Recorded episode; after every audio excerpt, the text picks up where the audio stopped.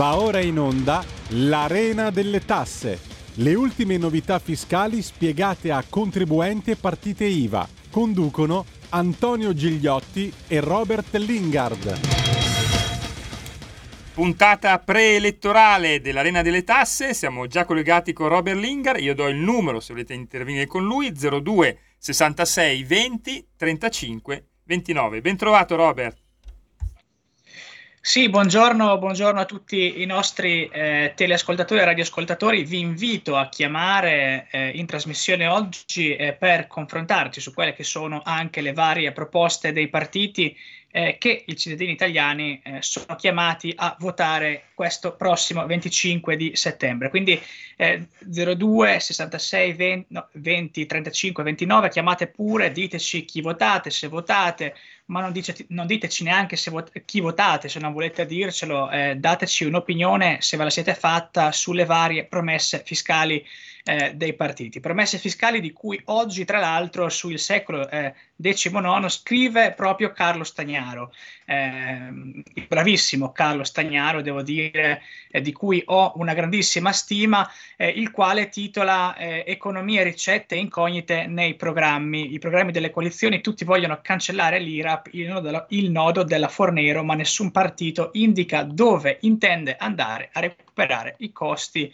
eh, delle promesse e questa è la parte più interessante. Peraltro eh, è, è, significativo il fatto che tutti vogliano cancellare l'IRAP, eh, inconsci evidentemente del fatto che il PNRR eh, prevede il federalismo eh, fiscale. Quindi tra qualche anno bisognerà, ma forse anche già l'anno prossimo, bisognerà mettere le premesse per quello che l'accordo Italia-Europa prevede essere una riforma importante che è quella del federalismo fiscale e eh, dovranno spiegarci eh, i vari luminari eh, come può consigliarsi eh, la cancellazione dell'IRAP, che è un'imposta eh, regionale, eh, con il federalismo eh, fiscale. Quindi da una parte ci sarà un progetto politico che spinge al federalismo fiscale e dall'altra invece ci sarà un maggiore accentramento delle risorse fiscali, un paradosso eh, di cui nessuno pare rendersi conto. Quindi vediamo che la sinistra e il terzo polo spingono per il salario minimo punta sulla contrattazione, il Movimento 5 Stelle spinge su cashback e super bonus, il centrodestra chiede il ritorno al nucleare. Tra l'altro, eh, quella del salario minimo è una questione molto interessante che ho avuto l'occasione di approfondire proprio eh, in queste eh, settimane lavorando ad un paper che eh, sarà pubblicato eh, da Fiscal Focus nei prossimi giorni. Un paper molto interessante che va ad analizzare la riforma eh, del mondo del lavoro avvenuta in Germania con la crisi finanziaria 2008 e 2009. Una eh, riforma che di fatto ha eh, spinto per quella che sarebbe stata poi l'introduzione del salario minimo. Ma la questione interessante del salario minimo e quella ovviamente dei vari sussidi, vedi reddito di cittadinanza, è che in Germania non è diventata, eh, per quanto riguarda il legislatore ovviamente, una questione morale, ma una questione essenzialmente di incentivi fiscali. In Germania c'era una grandissima eh, fetta della popolazione che godeva di ampi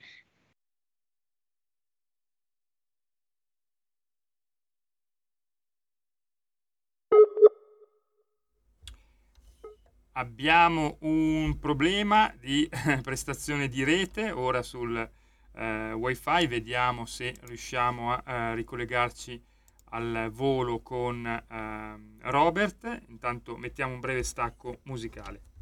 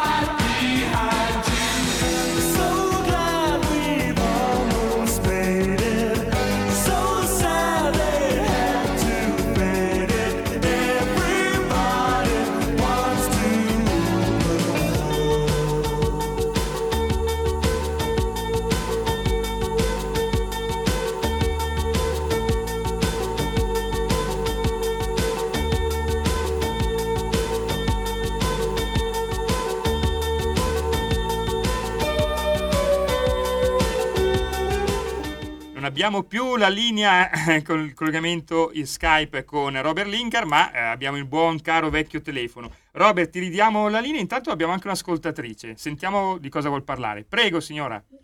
Pronto? Buongiorno, chiamo dal Veneto. Sono una sì, neopensionata. Mi sente? Sì. Perché parlo uh, dal cellulare, non sono collegata alla trasmissione. Se non mi sente me lo dica. La sentiamo benissimo. Benissimo. Allora, si parlava di tasse, giustamente. E forse una voce in capitolo ce l'hanno anche i neopensionati o i pensionati, e, e, che credo non sia giusto che per pagare meno tasse si debbano rifugiare all'estero. Io sono una eh, neopensionata del settore pubblico, dovrei essere felicissima, ma come ben si sa in Italia la pensione non si percepisce nell'immediatezza, ma col tempo, con i ricalcoli, eh, eccetera, eccetera. Mentre facendo una comparazione con i militari americani, loro alla chiusura del loro lavoro vengono immediatamente pensionati. È possibile che noi pensionati dobbiamo rifugiarsi all'estero? Io ho dei colleghi che chi è andato in Ungheria, chi è andato in altre località. E quindi a proposito delle tasse spero che, di voler eh, entrarci come connessione, perché anche i pensionati pagano le tasse, giusto? È chiarissimo il concetto, signora, grazie. Robert, ti passo un altro ascoltatore e poi rispondi a entrambi. Noi abbiamo tra l'altro alcuni ascoltatori che ci chiamano dal Portogallo, dalla Gran Canaria, proprio perché si sono trasferiti lì proprio per pagare meno tasse. Pronto? Sì, pronto, buongiorno. Ah, buongiorno. Senta, io sono stufo di sentire a Salvini che è ostinato col nucleare, il nucleare, il nucleare. In, in, Germania fanno andare i treni con l'idrogeno, in Olanda fanno andare i camion con l'idrogeno. Il, il nucleare arriverà fra 50 anni, l'ha detto un suo uno qua che è venuto alla vostra radio che fino a 50 anni bisogna aspettare prima di essere sicuri del, del, del, nuovo, del nuovo uranio. Quindi si, si cambi, cerca di aggiornarsi, porca miseria, perché così ci fa rimanere senza corrente. Se invece lui invece di dire continuamente l'uranio, l'uranio, l'uranio, no? Diceva o idrogeno, idrogeno, idrogeno, quanta gente avrebbe votato? Invece tanta gente ha cambiato bandiera quando ha sentito che è ostinatamente con l'uranio. Grazie, buona giornata. Ecco Robert, prima di farti rispondere una terza chiamata, così rispondi a tutti e tre i nostri ascoltatori. Prego. Sì, buonasera, sono Luca da Colico. A me pare di notare che ci sia um, nel asten- pro- probabile astensionismo dell'elettorato una causa recondita, cioè una debolezza di offerta politica. Cioè, mi sembra che si sia smarrito un po' il buonsenso e lo dico per tutti i partiti dell'arco costituzionale. Faccio un esempio, sulla crisi energetica è iniziata nel secondo semestre del 2021. Allora, non mi sembra che ci voglia un genio per guardare cosa hanno fatto la Francia e la Germania. La Francia ha messo un tetto agli aumenti dell'energia del 4% e perché nessun politico italiano l'ha proposto?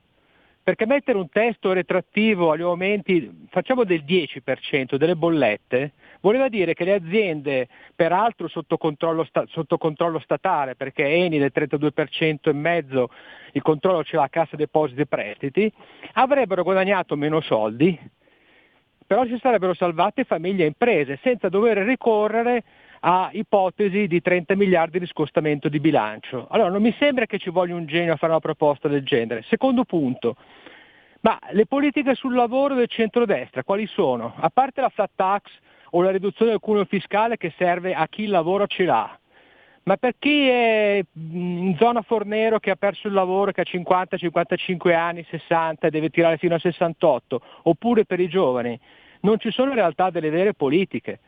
Guardiamo cosa è stato fatto in Spagna dove hanno lottato contro eh, il precariato e hanno dato degli aiuti alle aziende per chi, per chi, assume a tempo determinato. Perché se vogliamo che gli italiani tornino a fare dei figli, che è il nostro obiettivo principale, una famiglia con un mamma, un papà e tanti figli si spera, bisogna anche assicurare un lavoro stabile, una sicurezza di un lavoro, perché sennò un giovane, una coppia non si mette insieme, non accende un mutuo per comprarsi una casa e non farà mai dei figli. Ti ringrazio e ti ascolto, grazie.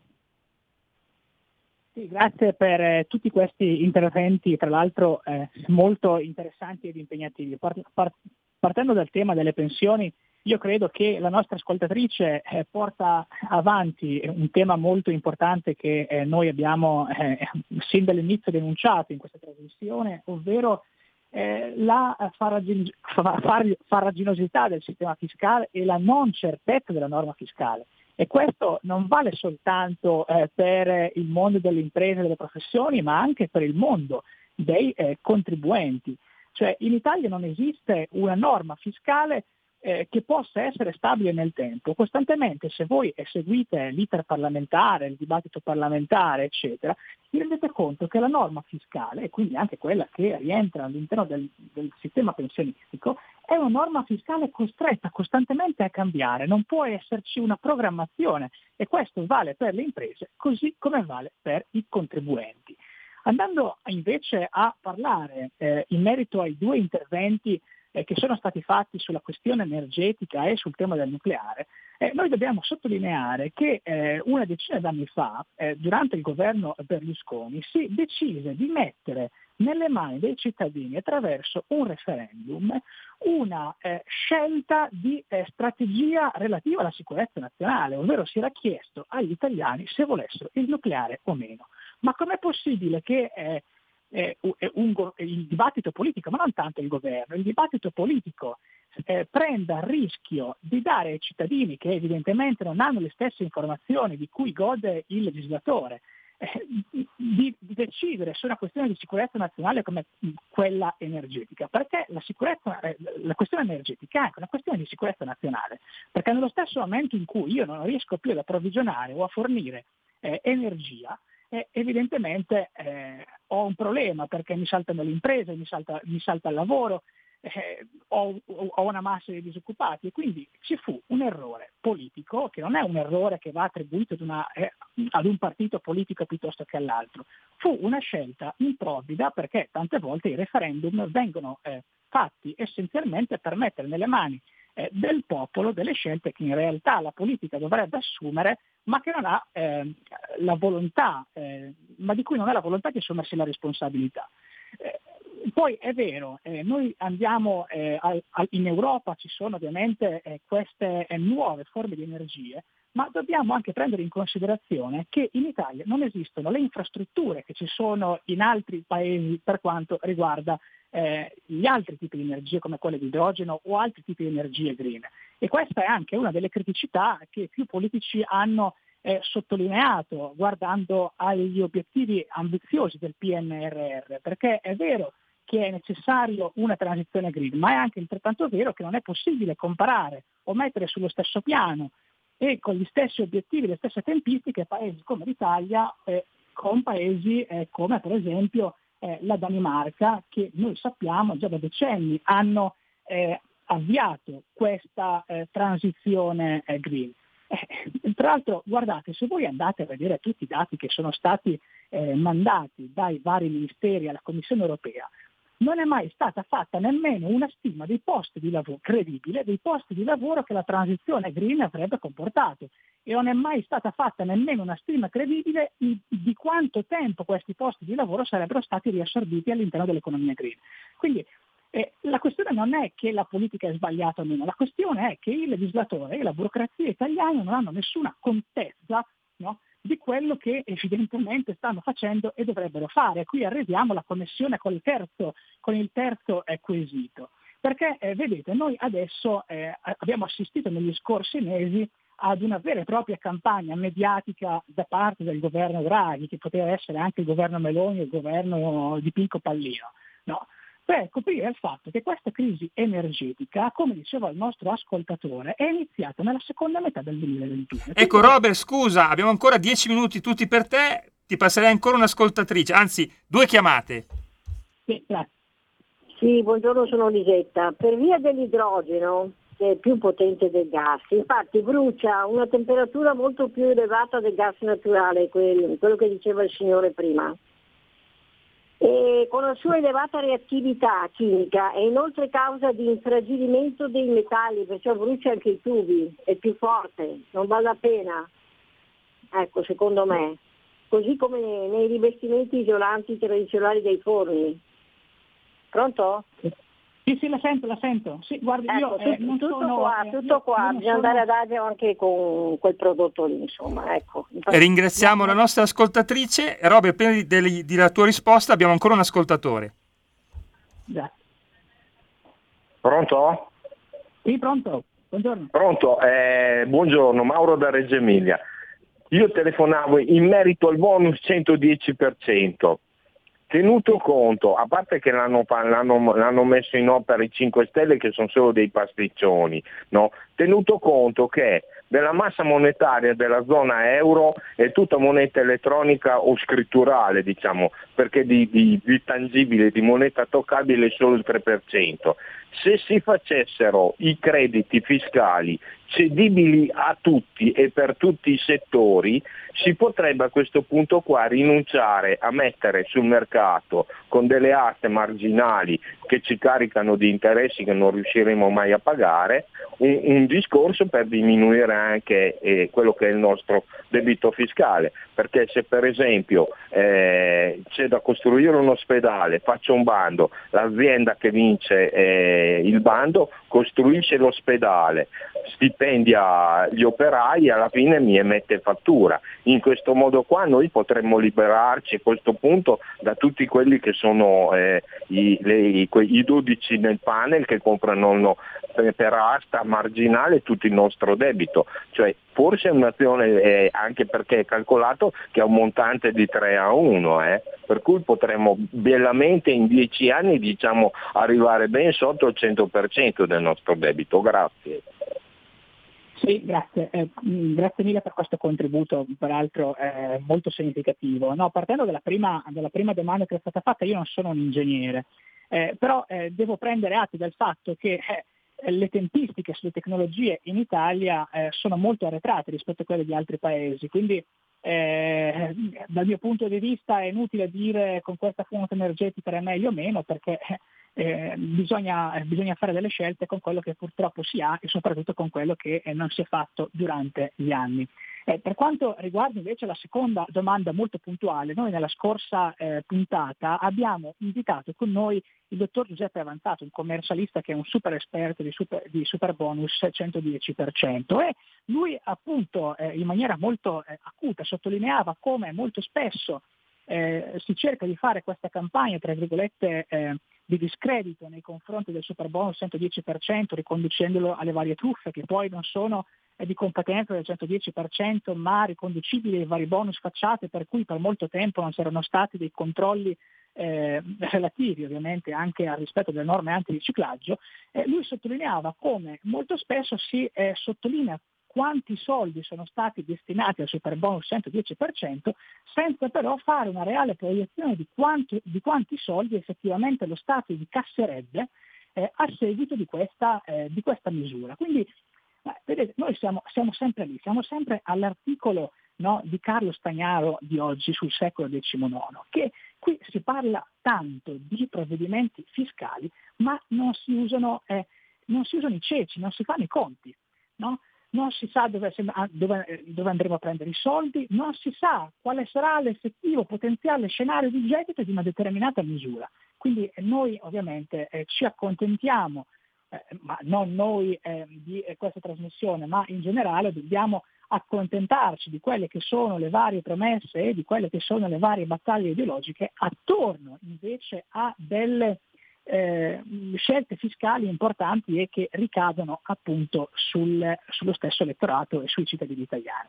Tra l'altro, guardate, andando in chiusura, no, noi abbiamo parlato di un rapporto eh, molto interessante sulle basi economiche della Chatham House e questo si eh, ricollega anche alla terza domanda che mi era stata fatta, eh, perché in questo rapporto sulle basi quantiche della Chatham House sostanzialmente i vari ricercatori di questo think tank, tra l'altro tra i più prestigiosi a livello internazionale, sottolineavano come eh, questo grande astensionismo che si vede in Europa è dovuto al fatto che i vari eh, governi nazionali hanno di fatto delegato alla, alla tecnocrazia della Commissione europea l'intera politica economica sottolineando il fatto che queste politiche economiche calate dall'alto non sono politiche economiche che si integrano con la realtà eh, unica eh, sociale eh, dei vari paesi e che spesso per via di questa, del fatto che sono calate dall'alto e sono essenzialmente dei razionalismi e non frutto di una contesa politica, eh, non considerano quello che è l'outcome, il risultato della politica economica. E quindi ci troviamo per esempio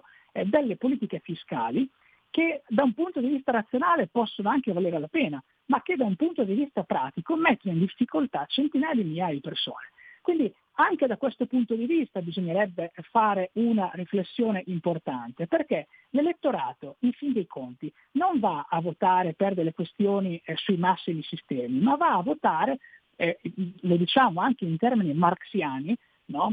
eh, per quelli che sono gli interessi economici del singolo e questi interessi economici eh, evidentemente oggi sono stati eh, moralmente ma anche tecnicamente eh, delegati alla tecnocrazia di Bruxelles. Giusto o sbagliato che sia questo non sta, noi, eh, non, sta noi, eh, non sta a noi dirlo. Quello che è interessante però è che un think tank sicuramente non di destra abbia fatto un'osservazione di questo tipo e l'abbia ricondotta anche all'alto margine di estensionismo che non si verifica soltanto in Italia ma anche in tantissimi altri paesi europei.